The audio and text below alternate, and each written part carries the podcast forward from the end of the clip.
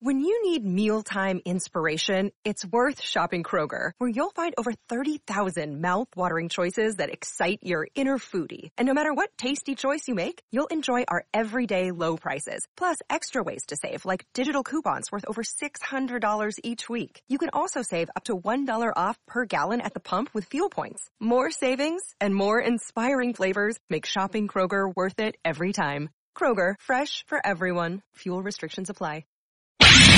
In the squadron, they called him Bullets, but we call him Greg Kelly. Greg Kelly is on the air on the Red Apple Podcast Network. Hello.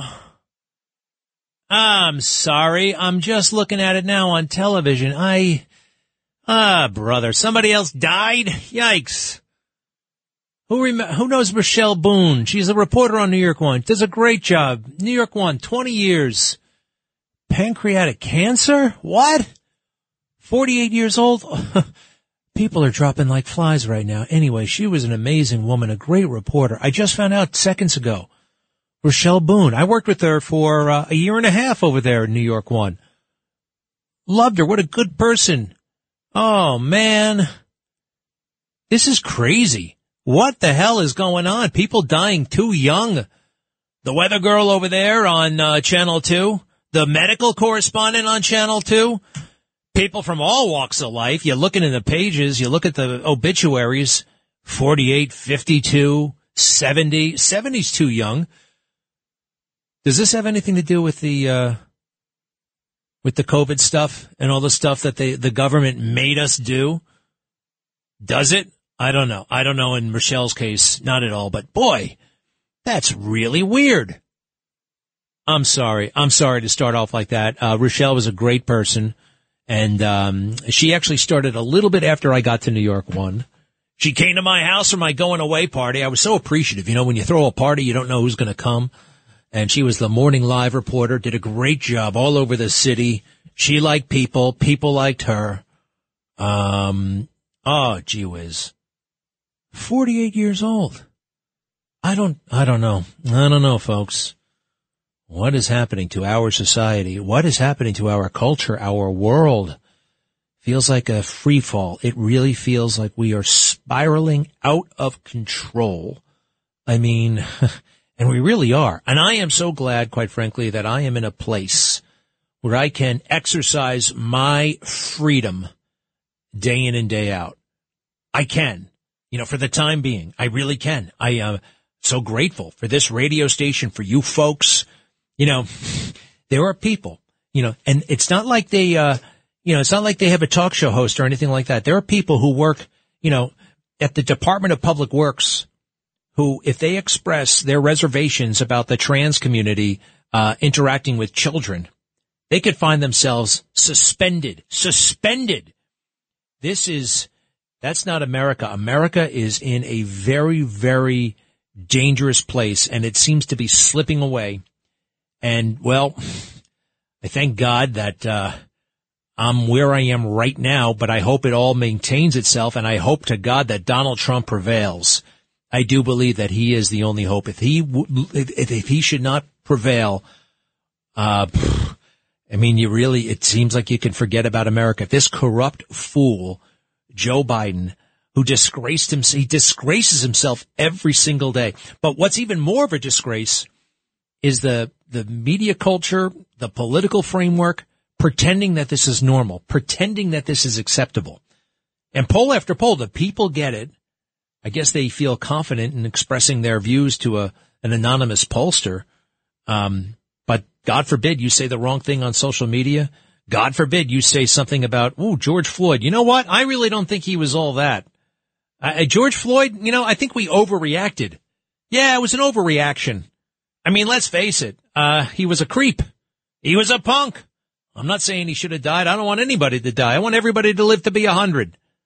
Um, a lot of things I, you know, wish. I wish George Floyd listened to the cops. I wish he didn't resist arrest. I wish he did not have uh, fentanyl in his system uh, enough to kill him.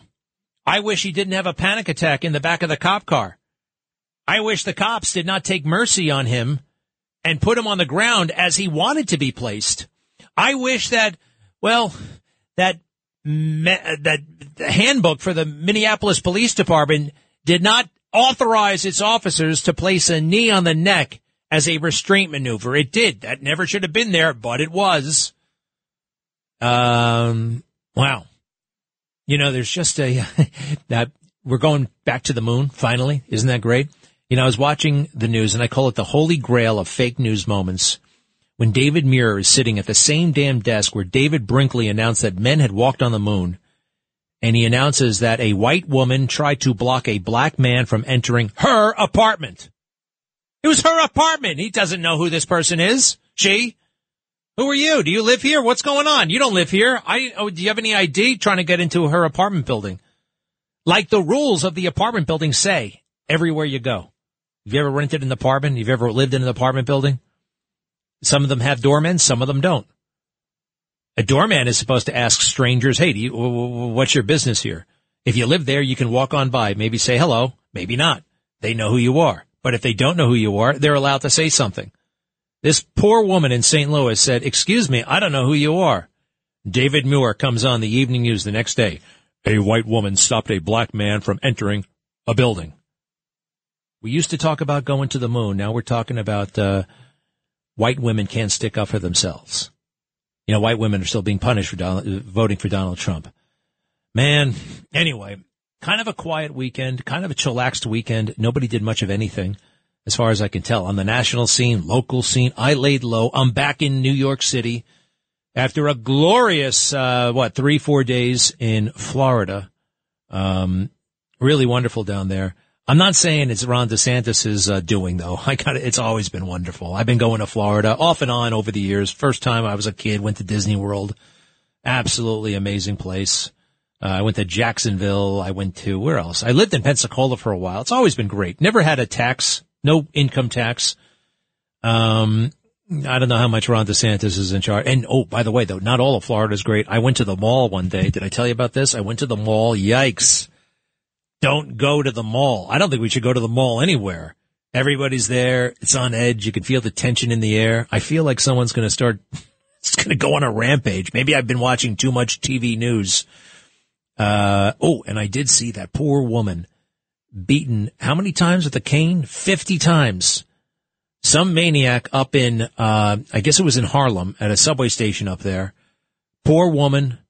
Looks like a, you know, maybe working at a hospital. I can't tell, but it looked like she was either coming from work or going to work. And some maniac comes up from behind and starts beating her relentlessly with the cane. This lady's 60 years old, trying to fend him off. And it goes on and on and on. And what is not happening while this uh, beating takes place? Uh, no one's jumping in. No one's jumping in to defend her. And why would that be? Why could that be? How could a human being just watch this happen? And I think there were people close. I mean, can we blame them? This guy is humongous, by the way. But we see what happens when you get involved and if something should go wrong, right? Daniel Penny going to jail, possibly for, uh, 20 years. Daniel Penny's life has been totally turned upside down. You can take a risk and turn your life upside down or you can just keep walking and mind your own business while whatever happens to the lady happens to the lady. I would like to think at this stage of the game that I would get involved. I, you know, I, I would like to think that I could just say that, yeah, I would, I would have just jumped in. Well, hopefully I'm not faced with that test. I would like to think that I would. Damn it, I know I would, right? I hope.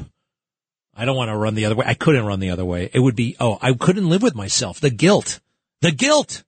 You know, a lot of what I do, a lot of what people do sometimes, you know, you, every, you got to do the right thing. Well, yeah, but I also want to avoid the guilt trip. All right. So I do the right thing, but is it just to do the right thing? Part of it is to avoid the guilt trip. I wonder if Joe Biden ever feels guilty. According to the new uh, biography about him, which apparently has more bite than I thought, uh, this writer kind of goes after Joe. The big headline initially was, Joe sometimes feels tired. He sometimes feels tired. Uh, well, there's a lot more in here. And Joe has a great big hang up, uh, like a psychological thing going on in his brain, apart from what's obvious. because in 1987 he was bumped from the presidential race when he was caught lying and cheating and uh, stealing somebody else's lines, and he's been um, he's been dealing with that ever ever since. Some weird thing going on in his head. He tried to rip on uh, Joe Bi- uh, uh, Donald Trump, saying he's from Park Avenue, I'm from Scranton. You know, I'm a working class guy. This man, never forget, became a millionaire in public service. It's supposed to be public service, but he didn't treat it that way. You're not supposed to get rich in public service. You do what Donald Trump did. You get rich as a private citizen, then you go and, and, and try to achieve something for the people. And he really did. And it really was for the people. Let's see. Here he is, uh, bitching and moaning because, uh, what's the deal with his houses in Delaware? They're all out of commission. Joe is very sensitive to the whole thing about uh, being on vacation. He must have watched, uh, he must be listening to my show here because I have ripped him on that. And a lot of other people have too. You count up the vacation days. It's almost more time off than on. Oh yeah, but he could work anywhere. He can be briefed. He's not. He's not. uh, we know that it's, it's, it's R and R. Recuperation, rest, relaxation, and recuperation.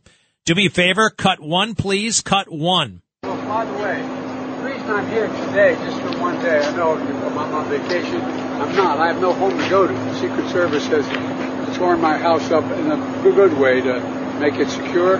So I have no place to go when I come to Delaware except here right now. I'm only here for one day. Are you homeless? No, I'm not homeless. I just have one home. I have a beautiful home. But I, I'm down here for the day because I can't go home home. I can't go home home. Nobody really knew what he was talking about. The uh, both of his homes, homes, houses, mansions.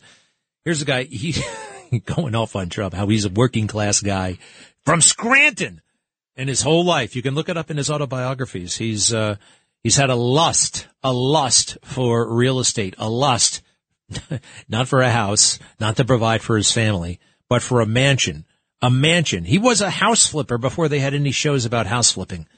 He wanted to get rich that way. Uh, Joe has always had aspirations. Maybe it rubbed off from the old man. I don't know. Cause the old man, Joe Biden Sr., was trying a lot of get rich quick schemes. Some of them didn't work out. Some of them did. Joe Biden Sr. owned an airport. Joe Biden Sr., as I've been pointing out a lot, cause I'm from Garden City. I grew up in Garden City. Garden City is a very nice town. And, you know, not all the houses are big, but a lot of them are. And Joe Biden lived in Garden City. He li- Garden City is the home to three country clubs.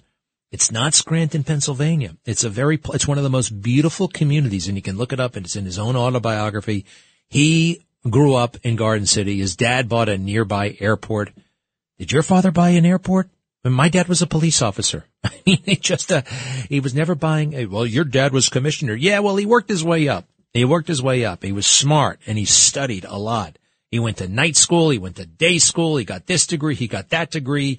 He was working the night shift, the day shift, studying for those civil service exams, passing them, being excellent every step of the way. Was Joe Biden excellent? No. Just a great big toothy, fake toothy, false smile.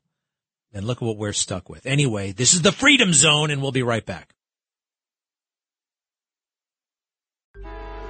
Traffic jams, tailgating, pileups. Ugh, the joys of driving.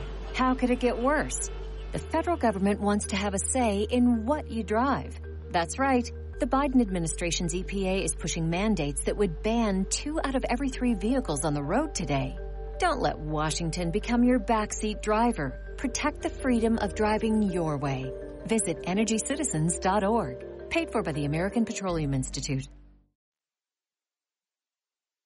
Greg Kelly, Kelly on the Red Apple Podcast Network. You know what's happening in France, right? Country overrun with um, illegal migrants and they are losing their entire way of life. They're losing everything that made France France. That's happening also in Sweden. It's happening throughout Europe. It it can't happen in America, but it's actually happening. Uh, the illegal migrants, hey, again, you know, I, you gotta say it, right? Because otherwise they'll say, oh my God, you're so racist. You're so xenophobic. No, we're not xenophobic. We're just saying that anybody's got to come into any country legally. Otherwise you ain't going there. That's common sense, right? If I went to say, uh, I don't know, what's a country in Europe that I'm intrigued by? Spain.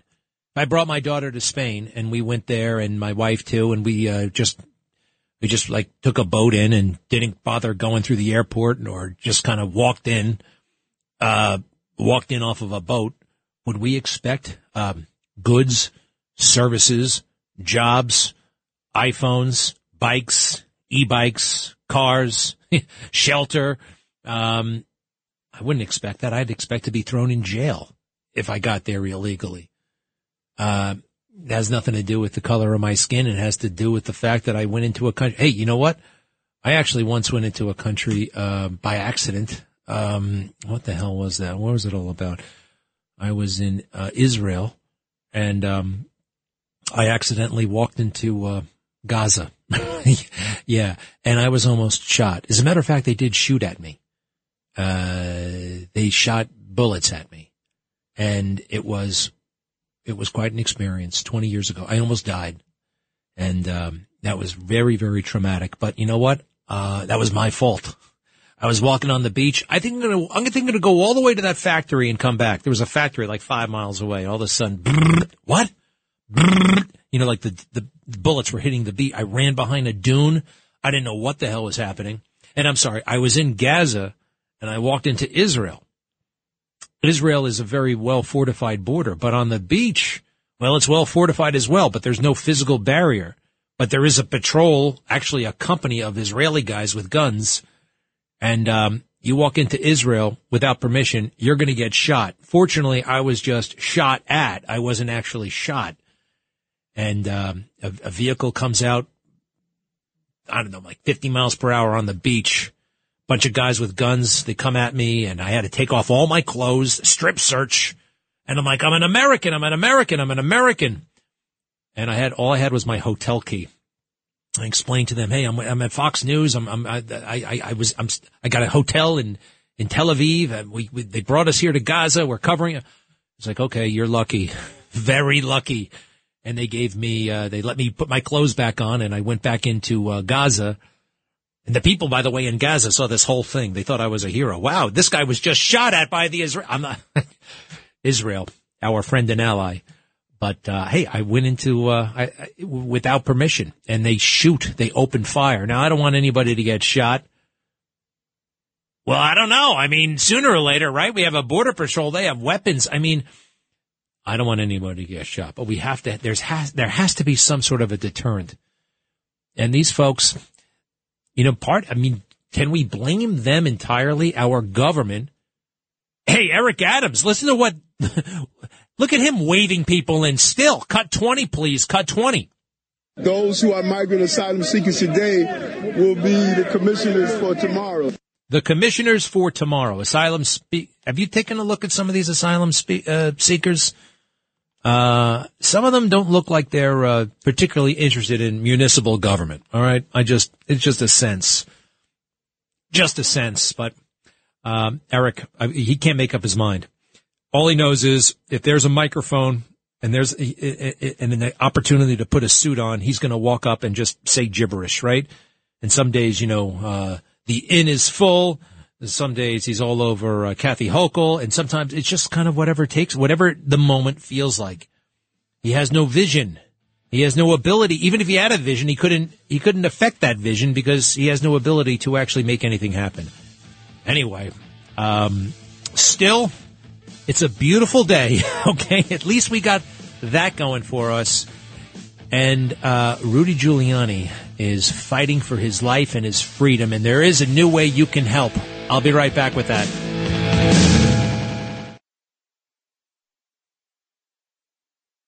Greg Kelly on the Red Apple Podcast Network. Well, we're getting through this one of the greatest job creation periods in American history. For real, that's a fact. And you know, it wasn't that long ago we were losing jobs in this country.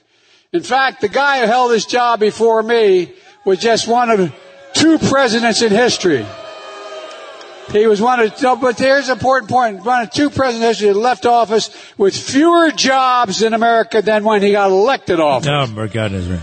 I'm going to have to step in because this is all uh, disinformation, right? Isn't that what they like to do? They like to shut down, right? Oh, I can't, I, I can't let you hear this because it's disinformation.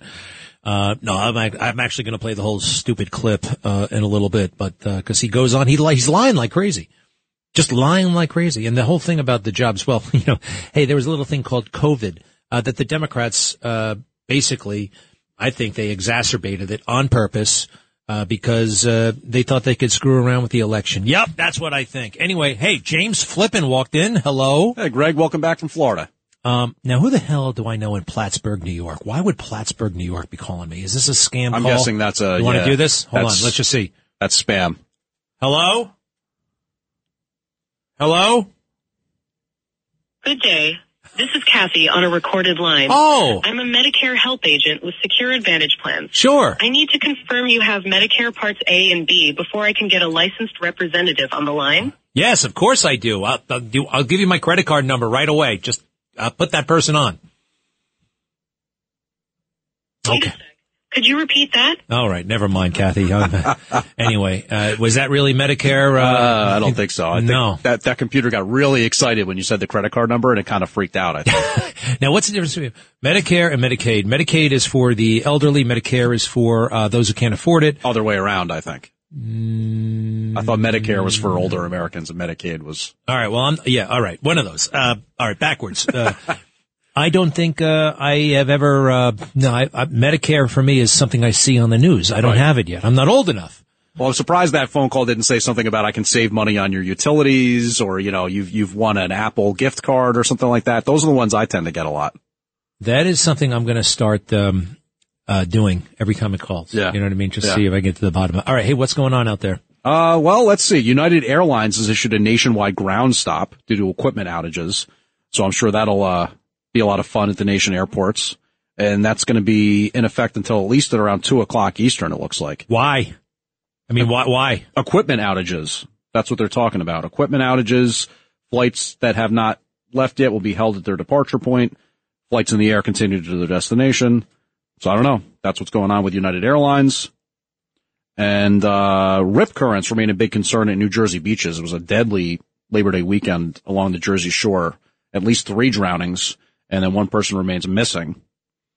Uh, let's see, what else do we have? Another wildfire in New Jersey, 90% contained now. Hey, hold on a second. This Rochelle Boone, did you know her? The reporter I at New York One? know her. No, I heard you talking about that. I knew she was sick. I want to know this. What shift did she work over there at New York One? Does anybody know? You're thinking about the whole late night thing, the Yeah. overnight. Yeah, that it exacerbates um, uh, any health condition you might have. And I mean, women who have worked that shift have been dying like crazy, like crazy. Elise Finch, Lisa Colagrossi, Cat Craig. and yeah, Catherine Craig. And now is Rochelle Boone. I mean, these are all women in their late 40s to early uh, 50s. And all married, all with children, and they're all in television. Now you could say, well, I mean, what's the big deal? The post office works those hours. Well, yes, but the post office, when you work at the post office, it really doesn't matter what you look like. And these women are under that extra pressure. They are, right? More so than, quite frankly, men are. And some of that's self-imposed, but it's there. It's, it's, it's there. Um, all right. We got to find that out because there's something really weird going on here. That's four on-air people in not much time. You know, when the Concorde crashed in 1999, it was his first crash. But given how few hours it flew, it was like considered one of the most dangerous airplanes that ever was built. Hmm. And you got four people in the same market. Like that's become, you know, they call it the graveyard shift. They ain't kidding. You know? Yeah. No, it's definitely worth something looking into. I, I'll check in on what shift she most regularly worked. I mean, she's been with New York One for, I mean, she was for about 20 years. I Yeah, I, I I knew her when I was there. I got there in 2001. I think she joined in 2002, Hmm. early 2002, and I liked her. I knew her, and uh, gosh, 1975 to 2023. I'm looking at the it's, it's, wrong. Yeah. All right, we'll follow up on that. Anything else uh, going down? Uh, this Pennsylvania inmate still remains at large. They're trying to track this guy. They're playing a Good for him. good for the inmate. Well, come on, let's face it. You're rooting for him. I look, I I don't want. I mean, I know he's dangerous and stuff like that, but you know, You like an escape story. Everybody does. You watch a, you ever watch uh, Escape from Alcatraz? Who the hell were you rooting for? Clint Eastwood or the prison guards? And they never told you what the stuff that that uh, Clint Eastwood did to get in there. Well, that's fair. We'll leave out and his out. pals, they were murderers. Yeah, we'll leave out what this guy did. Oh, okay. Well, I mean, they were murderers. Now, I, I want this. I want justice. I want these guys. But, you know, part of you, it's human nature. It's like, wow. well, so what do you think of that? The cops are playing a message that his mom recorded, telling him to turn himself in in Portuguese, and they're blasting that from mobile vans. All You know, I heard a message like this before. Who who remembers the Jerky Boys? Pablo, come back to Florida. We miss you. You ever hear that one? Yeah, we I love miss you, honey. Boys. Come back to Pop. Come back, Pablo. You washing yourself, Pablo? What, what does she say? I mean, it's in Portuguese, so I don't, but it's basically turn yourself in.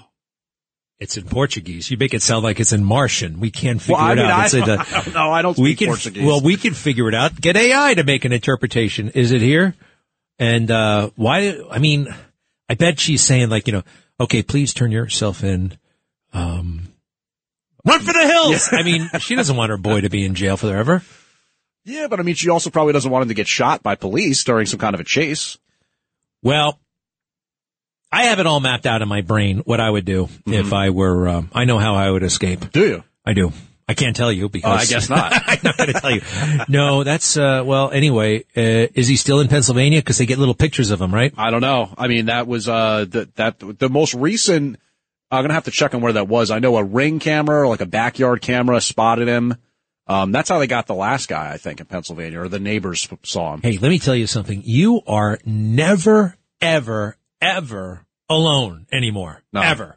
There's No cameras everywhere. No matter where the hell you are, there's somebody taking a picture. You know, they caught a guy, a professor, in some school in Pennsylvania. He liked to do something. I'm not even going to mention what he liked to do, but it was pretty weird. But he did it all the way out in the woods. And there was a camera in the woods that caught him doing it. Wow. And, you know, he thought he was free and clear, but they have mm-hmm. now, they have wood cams. Wood, wood I didn't even know about that. And, and especially, yeah, so you're never alone. You Right. can't do, I mean, the only time you really are alone, even in your own house, you know, your phone's listening to you. True. You know, you talk about uh, some random topic and then all of a sudden you're getting Google alerts about it. You've got that digital uh, assistant, Alexa or Google Home or whatever. They're listening. Um, you want to know what that guy was doing in the woods? Kinda, yeah. oh boy, it's bad. Well, it begins with a B. Bestiality. Ooh. Yeah. I did see that story actually. Right, right. He was a professor of, I did not realize he was a professor. and he was, uh, yeah, and they caught him because of these cameras. Was he a biology professor? Uh, you know, I mean, oh, well, there's some sort of crude joke in there. I don't know what's going down there, James, but, uh, all right. So you're never alone. Keep that in mind. And the No. doorbell cameras, everybody's got a doorbell camera. Um, all right. What else? Uh, let's see. We've got some sound we're going to put up on the next newscast from New Yorkers talking about whether or not they want to wear a mask again with coronavirus cases. We don't, on the well, rise. you know what? We don't want to wear a mask. We're not going to. We are not going to wear a mask. We are not going to stay home. We're not going to do any of that stuff. You know, Dr. Jill Biden, you hear Dr. Dr. Jill Biden, who's not a doctor, just came down with COVID. And Oh, she yeah, was that's right. triple vax, multi boost, you know, go Ukraine, all that stuff that you're supposed to do. And, uh, she gets, well, maybe, maybe she doesn't. I don't trust anything that comes out of this White House. Anything. And maybe it's a distraction. Maybe Mm-hmm. it's whatever. I tell you what, the thing that I've been saying though is ga- gathering some, uh, momentum, traction that Joe ain't going to make it. Yeah. Joe Biden will have well, I to saw that some biographer was basically saying, "Don't be surprised if that happens." Right? Don't be surprised by he had to write 400 pages. I I wrote a 40 character tweet. I, I I put it out there. You don't have to sit around and write a, write a book that nobody's going to read In order to to to offer opinions. influence. You know, like to to to, to, to, say what you know. You Mm-hmm. don't have to get permission from some publisher and and go away for three months or four months and write a book. You can just yeah let it rip. I mean, how about this? Since we were talking about, um, you know, the danger or maybe the health risks associated with working late nights and having to get up super early. There's a high school in New Jersey that's adjusting their start time from 8:20 from 7:45 a.m. to 8:20 a.m. And pediatricians say that's because it helps kids become more receptive to learning and boost their mental health if they get more sleep. Mm,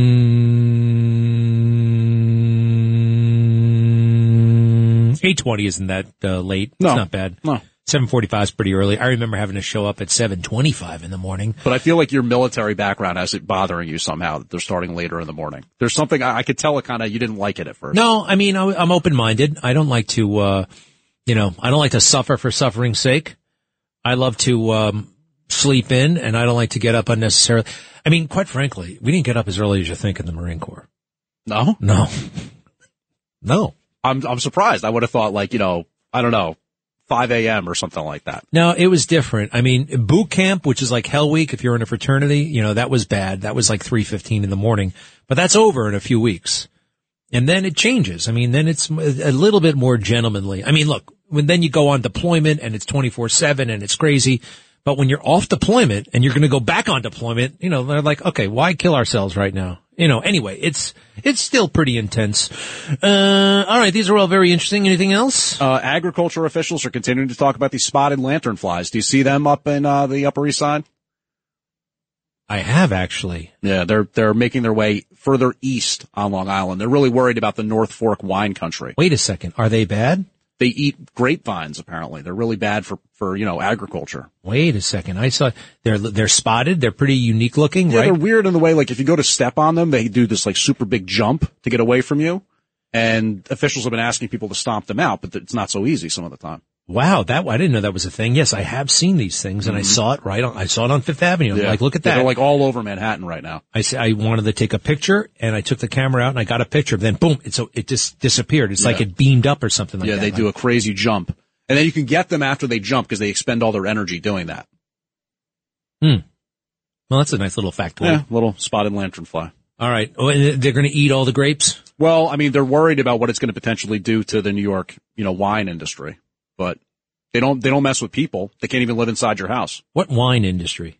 On the North Fork of Long Island, there's actually a really, um, significant wine industry out there. Hmm.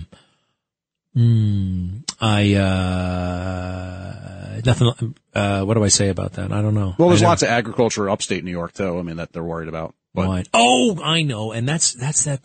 Remember those poor girls? They went on that trip to explore all the wineries, and they got hit by the car. oh yeah, That's what I was thinking Yep. about. yeah, Ay, ay, ay, ay, ay. And they did the right thing. They got a driver and everything like yeah. that. But uh, you talking that- about the one in Schoharie, uh, like a think- limo crash? Yeah, yeah, yeah. Yeah, that And was there actually also, up in- Wasn't there one out uh, out east too? I don't It's know. It's ringing a bell a little bit, but I can't quite. All right. Well, what are you going to do? I'm looking at Doug Hurd on TV. Uh, uh, he's uh, one of the many guys who's running for president. There's a debate coming up. When is the next debate? Fox Business is going to get the debate. Fox Business is going to have a debate in three weeks. Another presidential debate. Who do you think is going to drop out by then? Uh, I don't think I'd be shocked if maybe, maybe a Tim Scott, maybe at some point. Um, a lot of big donors are behind him. I don't think he's going away. I mean, you know the names that aren't going to drop out anytime soon. Vivek Ramaswamy. Yep. You figure that, uh, you know, Mike Pence has a lot of that donor money behind him. Not really. No? He stinks. What about DeSantis? Oh, he's got plenty of money. He's not getting out, but it looks pretty bleak. Chris Christie? Mm, he's uh, he's in it for the fun. You know what I mean? He's not in it to win it. He's in it for the for the fun and the exposure. However, it wasn't that fun. Remember, he got booed and yelled at and made fun of, and there's a lot more where that came from. Governor Chris. All right, James Flippin, thank you. Thank you, and Greg. Thank you. Be right back. Greg Kelly. Kelly. on the Red Apple Podcast Network.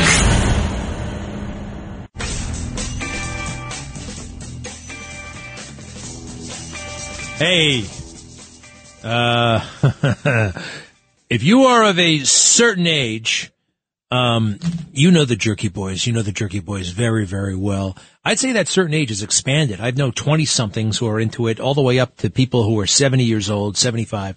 I'd say 25 to 75. You may be familiar with the Jerky Boys, Johnny Brennan, right? And those amazing prank phone calls, uh, back to the 90s and in the early aughts. And then he made more and he still, that's just amazing. I think he's the one who invented the reverse prank phone call. You put an ad in the paper and then they call you up and like, like looking for lawnmower equipment. Just the most bizarre and hilarious scenarios. I was talking about Pablo, honey, and that is, of course, a, uh, right off a, I think it was Jerky Boys. Is that one or two or three? I don't remember. But Johnny Brennan out there, uh, great guy, does the voices on the Family Guy as well as a lot of other creative work. Uh, so uh, so happy to know Johnny Brennan, and of course um, Kamal, who did some of the voices as well. Kamal, uh, one of these guys, I like these they're kind of on the outs right now. They don't talk, but I would love it if they had a reunion.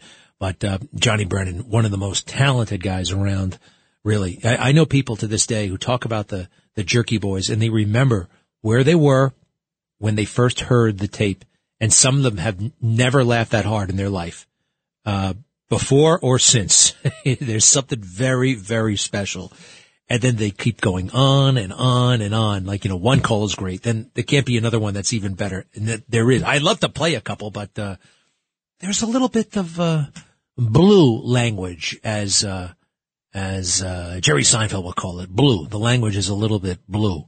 All right. Let's see. Uh, oh, Tony, hello. Hi, Greg Kelly. So, you know, President Trump, our favorite president, warned us that these countries would be letting out all their prisoners and sending them to our border. And that's what happened. This Danilo Cavalcanti, this guy you, you were talking about, he was um, escaped from a Chester County prison. He had a record of killing someone in Brazil, and so he's extremely dangerous. And those people in Pennsylvania started their weekend with that. Thank you for Joe Biden for sending over all the border people to us. How about that guy, right? Giving up the country. It says right in the Constitution that one of the key responsibilities of the federal government is to protect this country from invasion, and that's absolutely what's happening. His failure to do so is uh, impeachable. Many of us believe is definitely impeachable. Michelle in uh, Ohio, hello. Hello. Hey, I got three things for you to run by people. Quick. Instead of Bidenomics, call it Biden Comics, like a comic strip. Yeah, Number that's pretty, two. that's funny.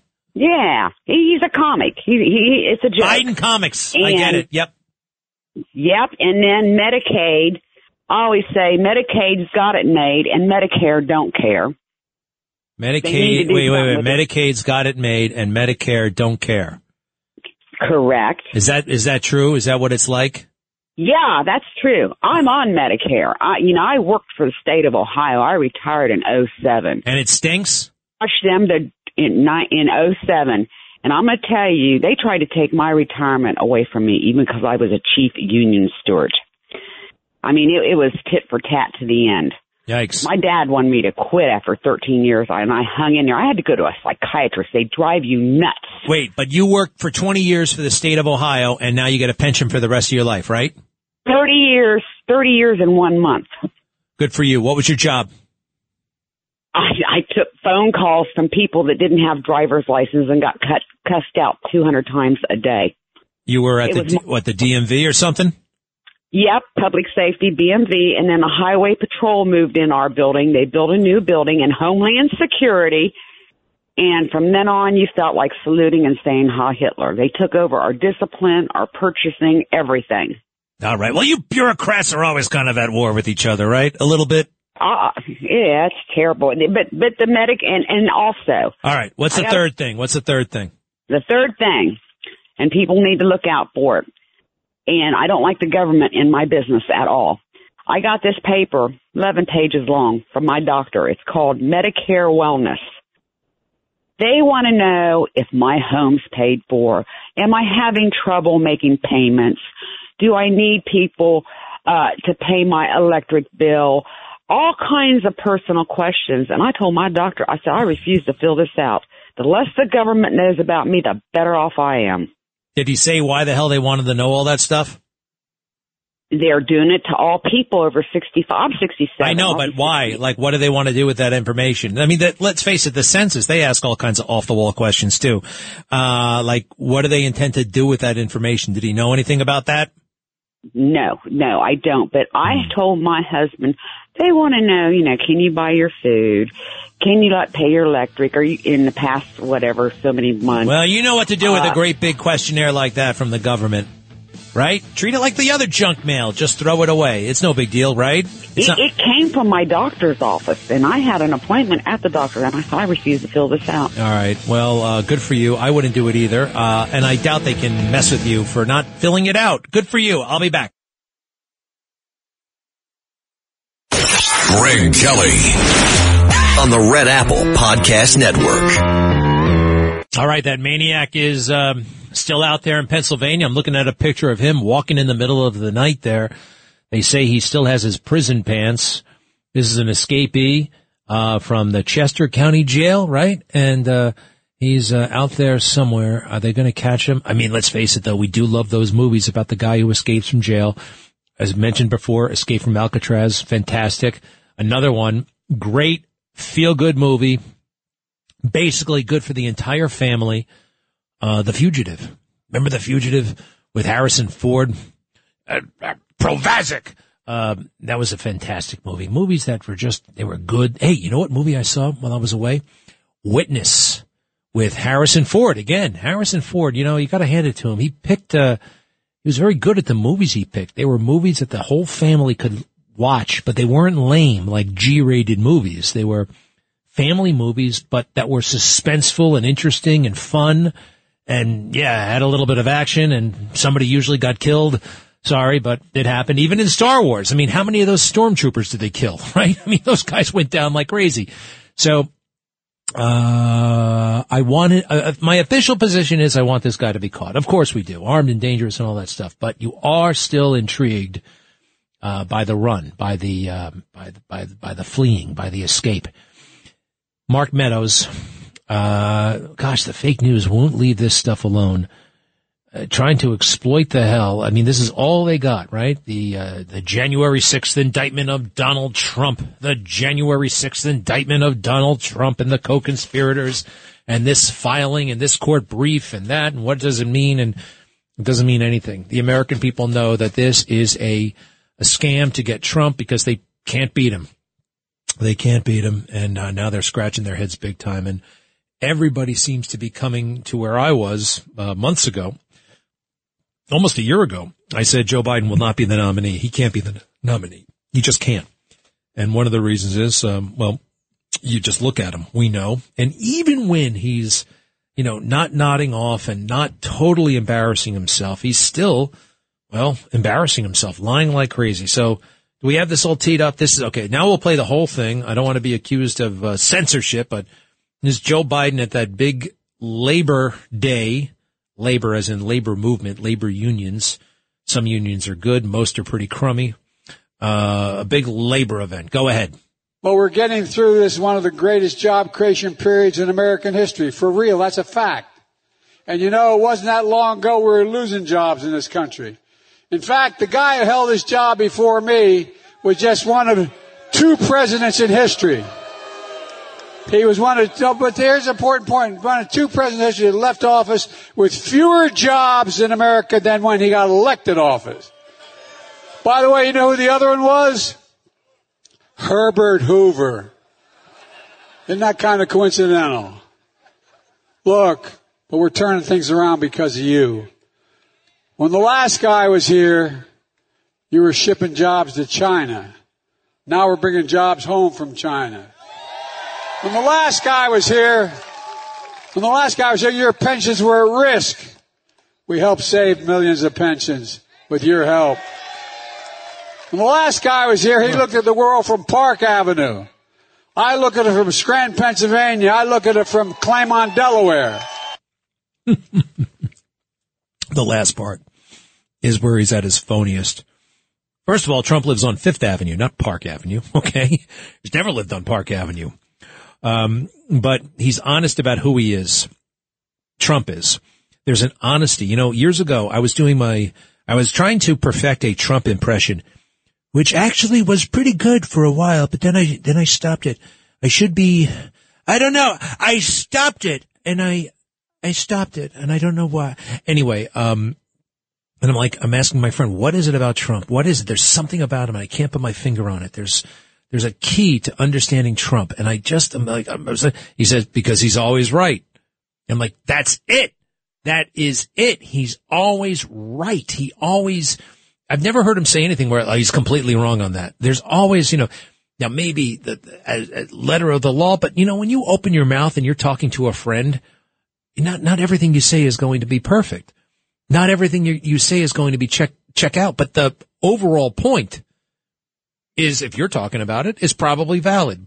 And that's with, uh, That's very much with Trump. What did this, some journalist said very early on, and it was a, an amazing insight, that the media took Trump literally, but not seriously.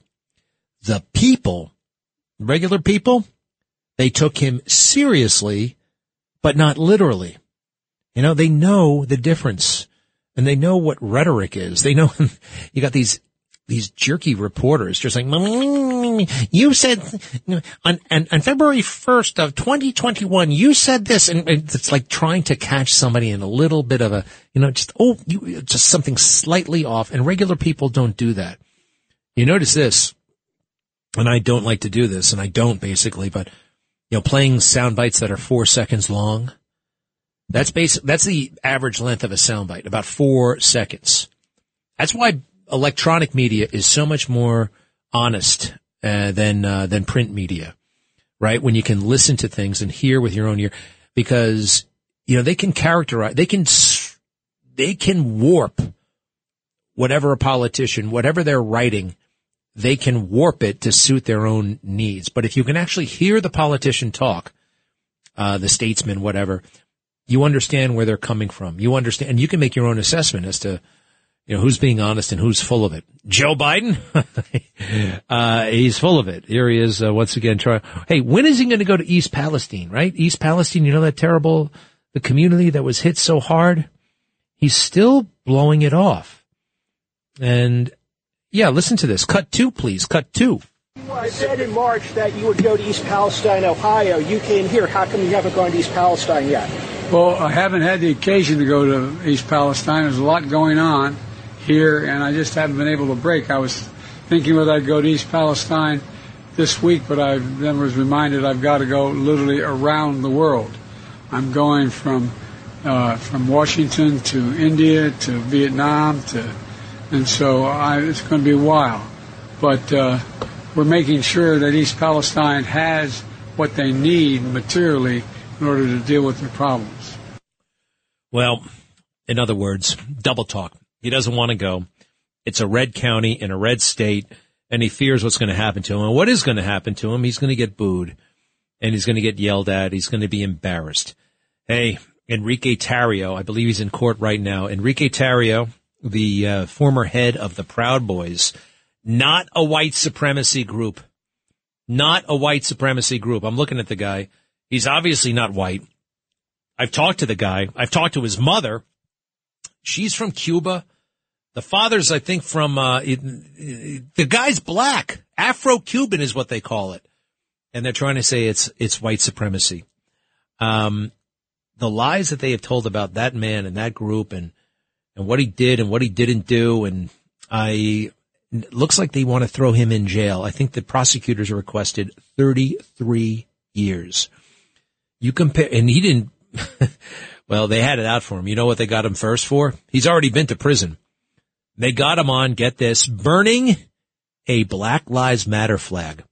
He burned a Black Lives Matter flag. If only that flag had been an American flag, uh, he wouldn't have gone to jail. He would not have gone because uh, there's no. Remember, for a while they were talking about a constitutional amendment to ban flag burning. Well, that never actually happened. So you can actually burn the American flag but federal prosecutors, they'll make a federal case out of it if they don't like you and uh, throw a guy like Enrique Tarrio in jail. Now, it may look pretty bleak right now for Enrique because he's going to get probably some very serious time. These liberal judges who have used January 6th as a weapon, uh, he's going to get probably some hard time, but it is my fervent hope that he gets pardoned by you know who. Um, our big guy, Trump. And he has indicated that he's going to take a look at it. And he didn't have to be boxed in. He just said it out loud. You know, the guy's not afraid. He's not afraid to say things like, Ashli Babbitt, somebody shot her. They shot her. And they did. And the guy who shot her got promoted. The guy who shot her got promoted. Hey, uh, keep your eye on Vito Fossella. I like him a lot. The uh, borough president of Staten Island. Great big good comeback story for him. And he's all over this migrant crisis here in New York City. Cut 16, please. Cut 16. Borough President Vito Fossella of Staten that Island. Right to shelter consent decree needs to be challenged, modified, fixed, clarified, whatever it is. because what individuals who support it say is if a million people showed up in New York City tomorrow, New York City would have an obligation to house them, accommodate them, feed them, and everything else. And I think anybody with a half a brain would say that's completely insane. And anybody of, of significance should should challenge it. We've called upon the state legislature to convene a special session of the les- legislature to address this issue. And even if it requires a constitutional amendment to clarify once and for all, it needs to be done. All right, good for you. more migrants, more. Could we see more shoplifting? I know some a lot of native-born Americans are engaged in the shoplifting, which has been legalized in America. If it's under what is it under 900 bucks? Uh, no questions asked. The security personnel could get in trouble. The security personnel could get in trouble uh, if they get involved. Uh, I would like to go to. This is another sharp guy you got to keep your eye on. Uh, Mike Lawler. He's a congressman from upstate somewhere, Republican. Uh, he's not. He's not a Trump fan, and I don't like that. But hey, you know what? I'm not going to agree with everybody and everything but he's a sharp guy, and um, we should listen to what he's saying. Cut 14, please. Cut 14. Well, look, we could speed up the work authorization, but it's not going to solve the problem here. Uh, since Joe Biden became president, you've had over five and a half million migrants cross the border uh, illegally. Uh, many of these asylum cases uh, are taking two to three years to be heard, and when they are finally heard, uh, they're being rejected. 70% of them. Uh, in New York City, a sanctuary city, they've taken in over 100,000 migrants uh, since last year, and so they can't handle the overload. Uh, and so just, you know, expediting the work authorization here is not going to solve the problem. Even the deputy mayor uh, of New York City admitted as much last week that unless we deal with the crisis at the border, uh, the problem is going to persist in New York City. Yep, I agree. Uh, one more. Cut 15. Mike Lawler, congressman from, uh, where is he from? Rockland County or something like that? Uh, let's figure it out. Go ahead. You know, the governor, uh, Governor Kathy Hochul and Mayor Adams have been woefully inept uh, in dealing with this. Uh, Senator Schumer, the Senate Majority Leader, has done absolutely nothing as the, the representative of New York and the Senate Majority Leader. House Republicans passed the Secure Our Border Act, H.R. 2, back in April. Uh, this is an absolute disgrace, uh, what has happened here. Uh, and the failures on the part of the White House uh, and the governor and the mayor, uh, as well as the Senate Majority Leader, who refuses to do anything about this at all. Hudson Valley. He's up in the Hudson Valley, and he's good. Oh, and uh, he's calling out Chuck Schumer. And who deserves it more than Chuck Schumer? My God, that criminal, that felon to do what he did, to call for violence against Justice Kavanaugh, that from a public office standpoint is unforgivable and it's definitely prosecutable. And that guy's acting like he's the boss of New York. It's a disgrace. Thank you, Mike Lawler, Congressman and President Fossella. Nice job. I'll be right back. Greg Kelly, Greg Kelly on the Red Apple Podcast Network. I want to tell you, Gorsuch, I want to tell you, Kavanaugh, you have released the whirlwind and you will pay the price. Hey, what about the you know, you won't know what hit you. You won't know what hit you. Forward with these awful decisions. No, no, no, You no. won't know what hit you. There you go. There you go. There you go. Well, that was a that was a crime right there. And um, not only was he not arrested, he wasn't even. the New York Times editorial page didn't even have anything to say about that. Right? This is the kind of thing that you have to atone for publicly. Right? You got to go on an apology tour. You know, people get canceled. People get canceled for saying all lives matter. And this guy goes around threatening uh, a sitting United States Supreme Court justice, two of them. That is a crime. And uh, it shows you what a crummy guy that guy is, Schumer. He's not in it for you. He's in it for himself, right? And the woke mob has gone crazy. You know, Schumer at one point wasn't this crazy, but you know, when everybody goes crazy and that's where the action is and that's where the money is, well, he's not a leader. He's a follower. That's another thing you got to understand about these guys. They are followers. And, uh, whichever way the wind blows, that's where they go. So the woman who was attacked on the train, uh, on the train station, 60 years old, beaten with a, uh, I guess the guy took her cane and beat her up with it. Well, we have a name for the suspect. Let's go through this. The daughter of a 60 year old woman who was beaten with her own cane in a disturbing video, uh, said she's angry nobody came to her defenseless mom as cops identified her alleged attacker as a 43 year old man with at least nine prior arrests. Now, Laurel Reynolds is her name, 60 years old, of the Bronx, was walking through the West 116th Street and Lenox Avenue station at about 3.30 in the morning Friday when Norton Blake allegedly stripped her cane from her and beat her with it, according to NYPD officials in a disturbing two-minute long recording of the crime. Nobody stepped in to help Reynolds, even as the creep struck her so hard and so often that her wooden cane shattered. Now let's see about this guy. Uh, the guy, well, she says about the guy, he needs help. No, he shouldn't be on the street, she said as she broke down in tears. He just attacked my mother and beat her with a cane. He doesn't belong on the street. The NYPD chief of transit uh, named Blake as the suspect during an unrelated press conference Tuesday. Unrelated. We're looking for him and I'm pretty confident that in short order he will be arrested and charged for that assault on that female. The suspect and Reynolds had engaged in some kind of argument as the victim walked up the subway station steps. A witness said they were arguing over something that might have dropped. He might have been helping her carry something up the steps and something might have dropped, causing them to argue. And then he freaks out on her. And I'm looking at him. It looks like they say, yeah, they didn't make a mistake on this one. Hey, forget that case for a second. Who remembers the crazy situation in South Carolina with that lawyer, the Murdaugh, the Murdaugh, and he was charged with killing his, well, two people, uh, killing his uh, wife and son, and then trying to fake his own death. Remember him, the guy with the red hair? He was convicted in what? When was that? May or so, right? He was convicted of murder. The jury took about 20 minutes to convict him. Well, he just filed for a new trial.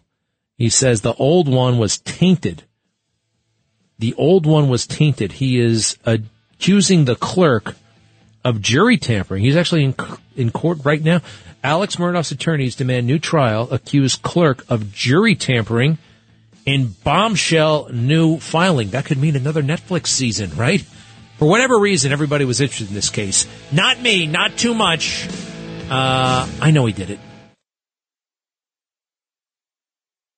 Greg Kelly on the Red Apple Podcast Network.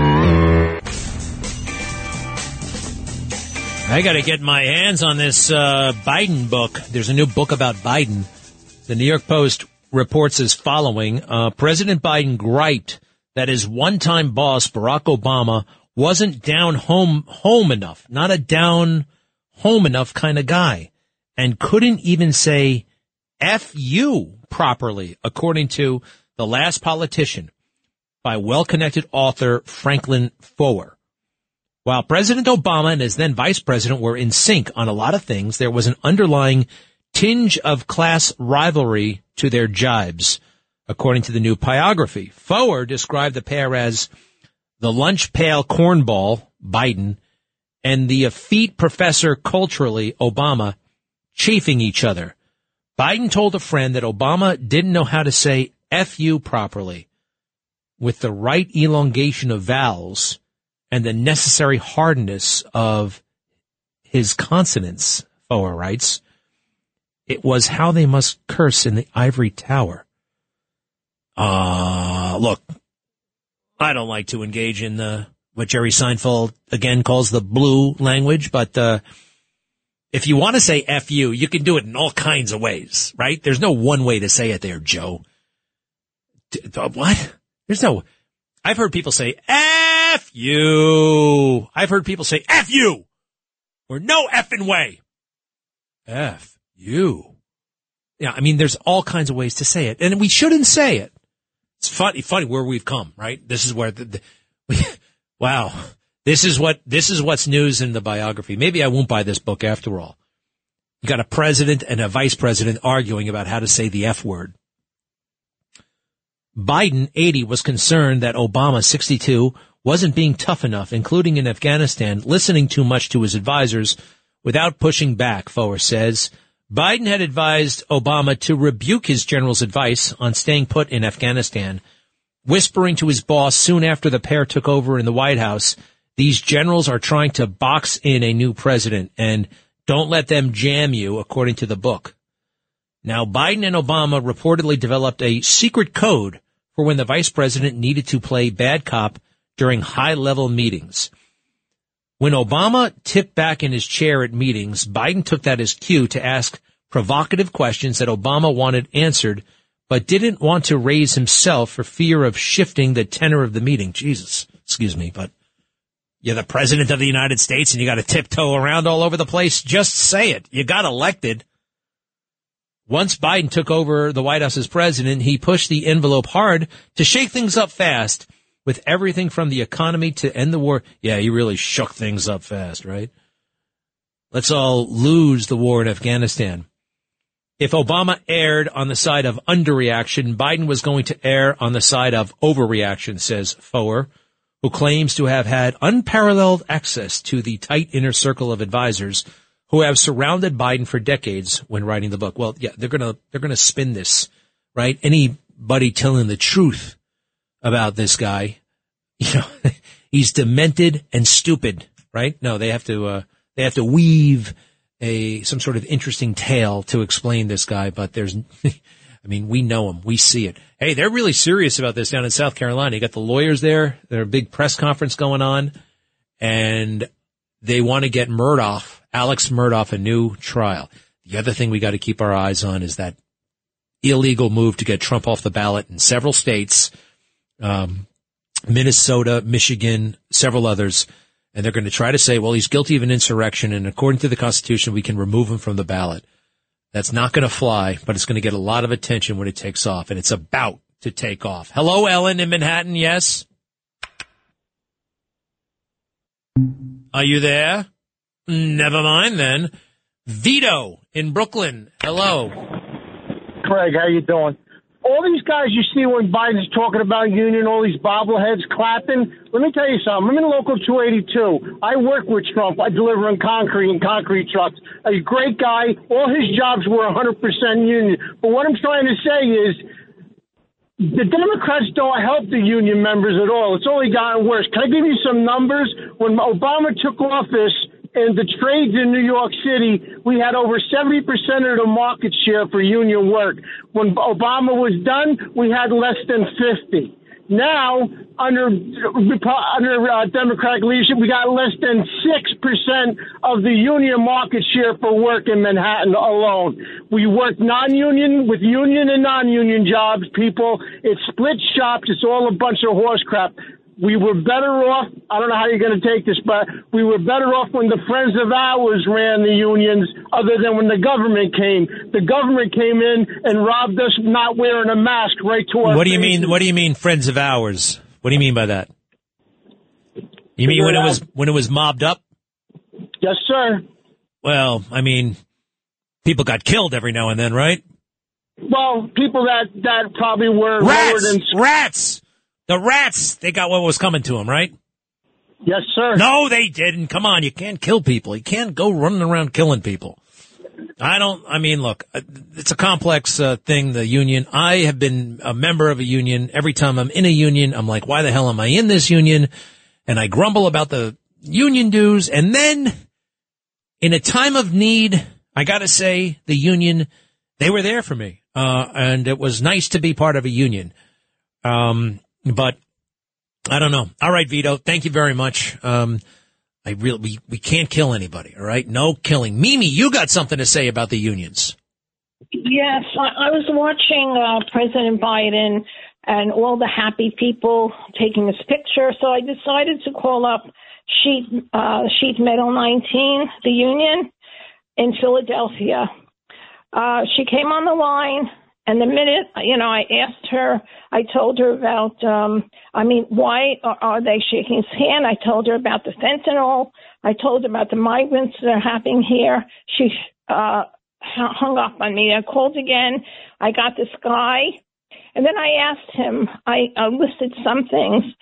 and he said the chips. He gave them the chips, and he uh, uh, uh, um, and we support big corporations. That's what he said, and he hung up.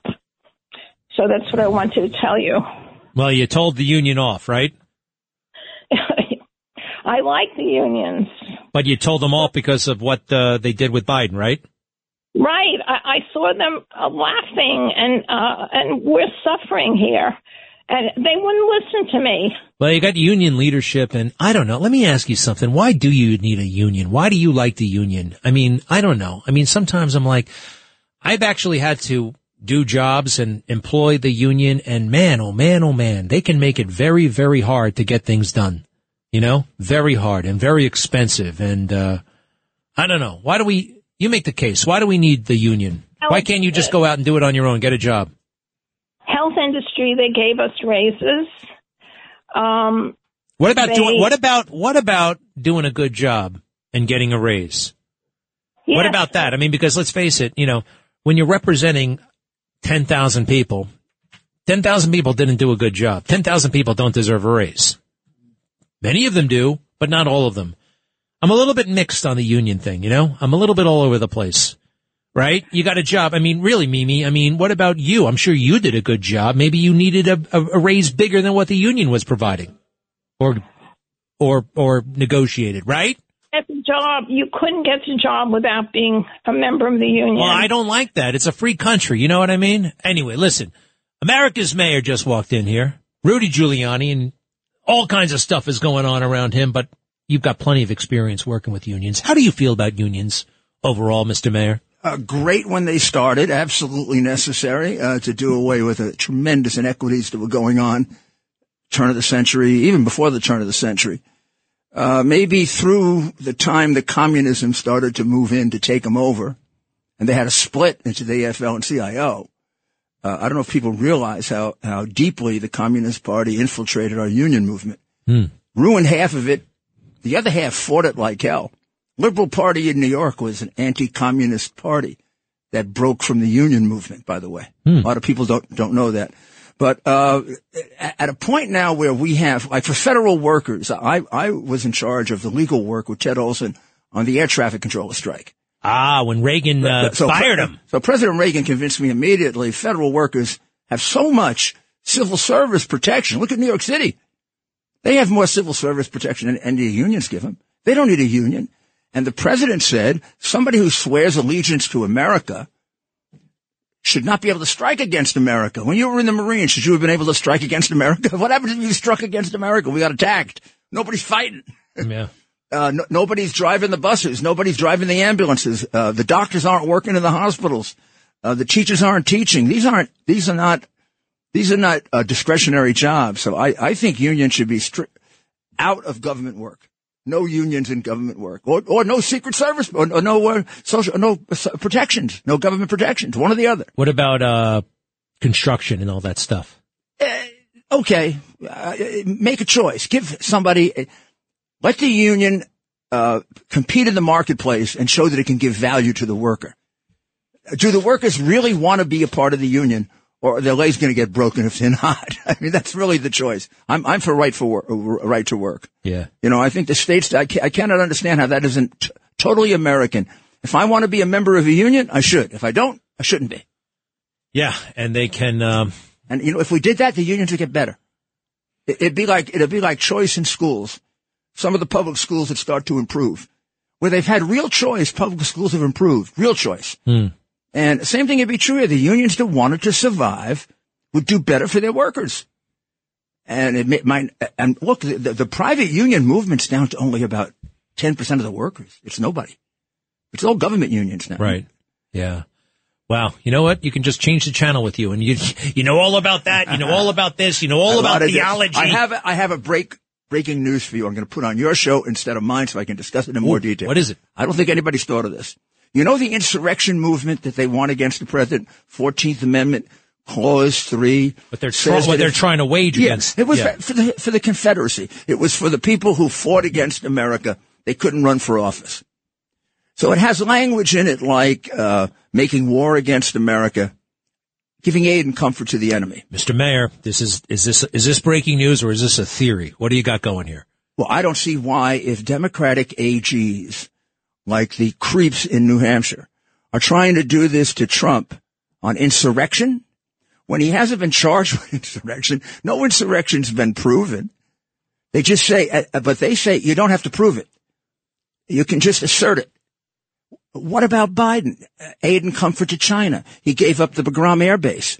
Could you do anything better than give up an airbase 400 miles from China? He lets them bring fentanyl in un, unhindered. They make billions on fentanyl. He's never pursued them on COVID. No, well, that's yeah. We think we think there's a lot there. That's so why don't why don't why, why isn't it aid and comfort to the enemy? Hmm. Why can't we? They have announced they want to take over in uh, 2048. Z announced that five years ago. They're building their army at, at, at unbelievable rates. This can be done on the theory of a governor or attorney general.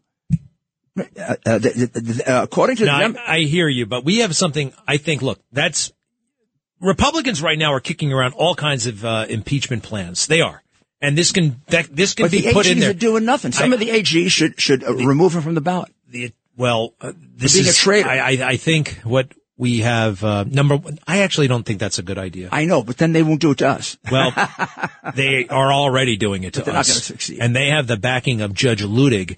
Now Who's they think- crazy?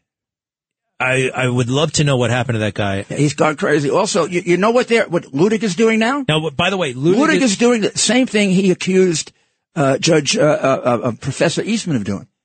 He's he is uh, purporting to a theory that is against constitutional uh, principles.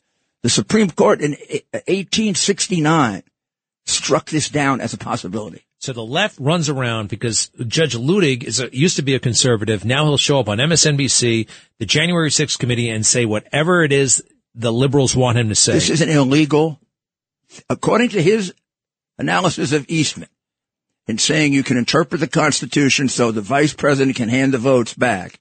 His saying that a single state can remove the president because they decided without a trial that he was engaged in insurrection is a an attack on the United States of America, an attack on our Constitution. It is a coup. It's trying to change our form of government. There it is, a coup. And Smith should indict him. Smith, he should, but he's not going to. I know There- he's not. not. I mean, all right, this is good for. I mean, it's not. I forgive me, Mr. Mayor. I don't think this is going to move the needle, and I don't see any of these AGs signing up for it. I don't. Uh, no, do- I well, mean, I disagree with I, you. I, I, I look. I disagree with you. The, remember the AGs are the ones. Ken Paxton, maybe. Yeah, no, somebody not like that. Paxton. You know where I got this idea from? Two AGs. State AGs yes, right yeah, now. Yeah, yeah. You, you guess what? Some of these guys are big. To, uh, Missouri. No, no, no. But I won't tell you where All right. because they're thinking it over and they're thinking of putting it up. Look, you need leverage in life.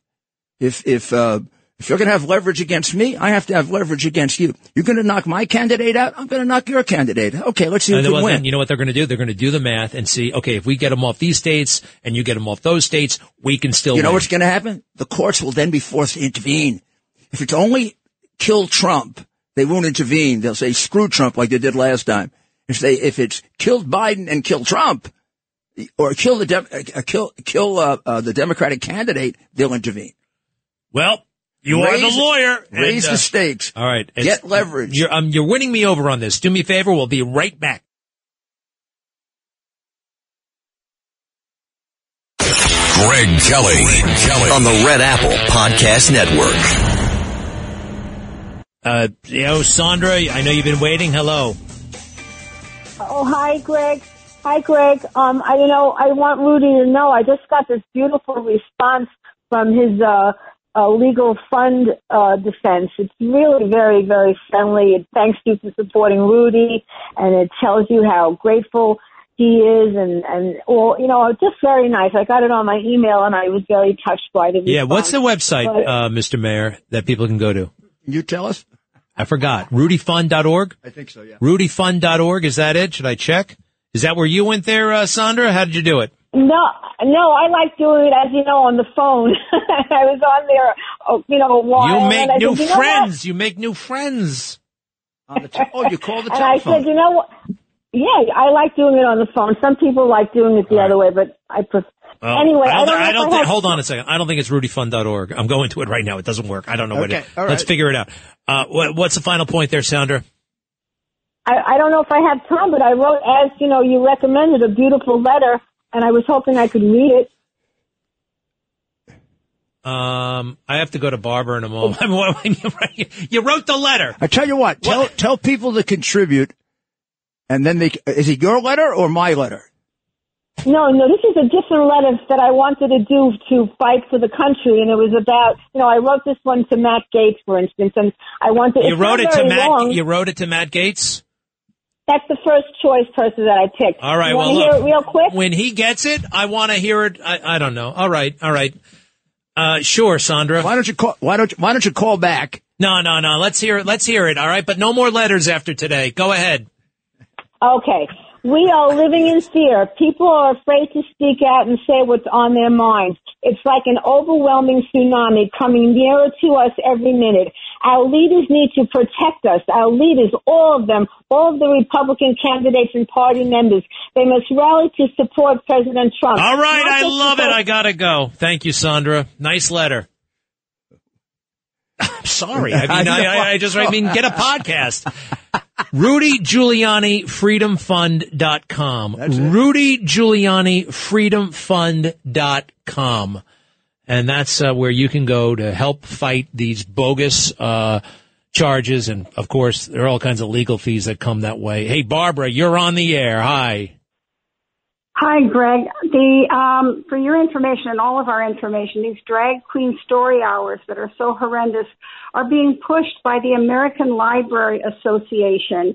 I just read an article where the woman who is the president of this prestigious organization, she is a self-proclaimed Marxist lesbian, and she says that subverting normal families is part of her queerness, and that libraries are good places that do all kinds of things that people on the right don't like. If you're a concerned parent, she refers to you as an angry white mob. She says libraries are obliged to provide books about gay people doing gay things. And then also she said it's difficult to think about laws as something that need to be complied with. So they are pushing not only this aberrant sexual behavior, they are also pu- pushing critical race theory. They're pushing inappropriate sexual materials to minors through the list they send out to public libraries, to school libraries. They have over 47,000 members. Who is this? What is this group again? The American Library Association. Yeah. It was founded in 1876. Mm, mm, mm, and and the lesbian Marxist, uh, what is her relation to that group? She is the president of the group. Jeez. It sounds so benign, doesn't I it? know, with the American Library. American Library. It sounds like uh, you know the daughter of the American Revolution. Right. What could be wrong? What could be the problem? Well, it's That's, that's communist infiltration, my dear. going after our kids. Well, Barbara, thank you for putting that on our radar. Uh, they're Pure they're very sneaky. There's the music, Mr. Mayor. You're ready, of course, and uh, I'll see you guys later. Ready.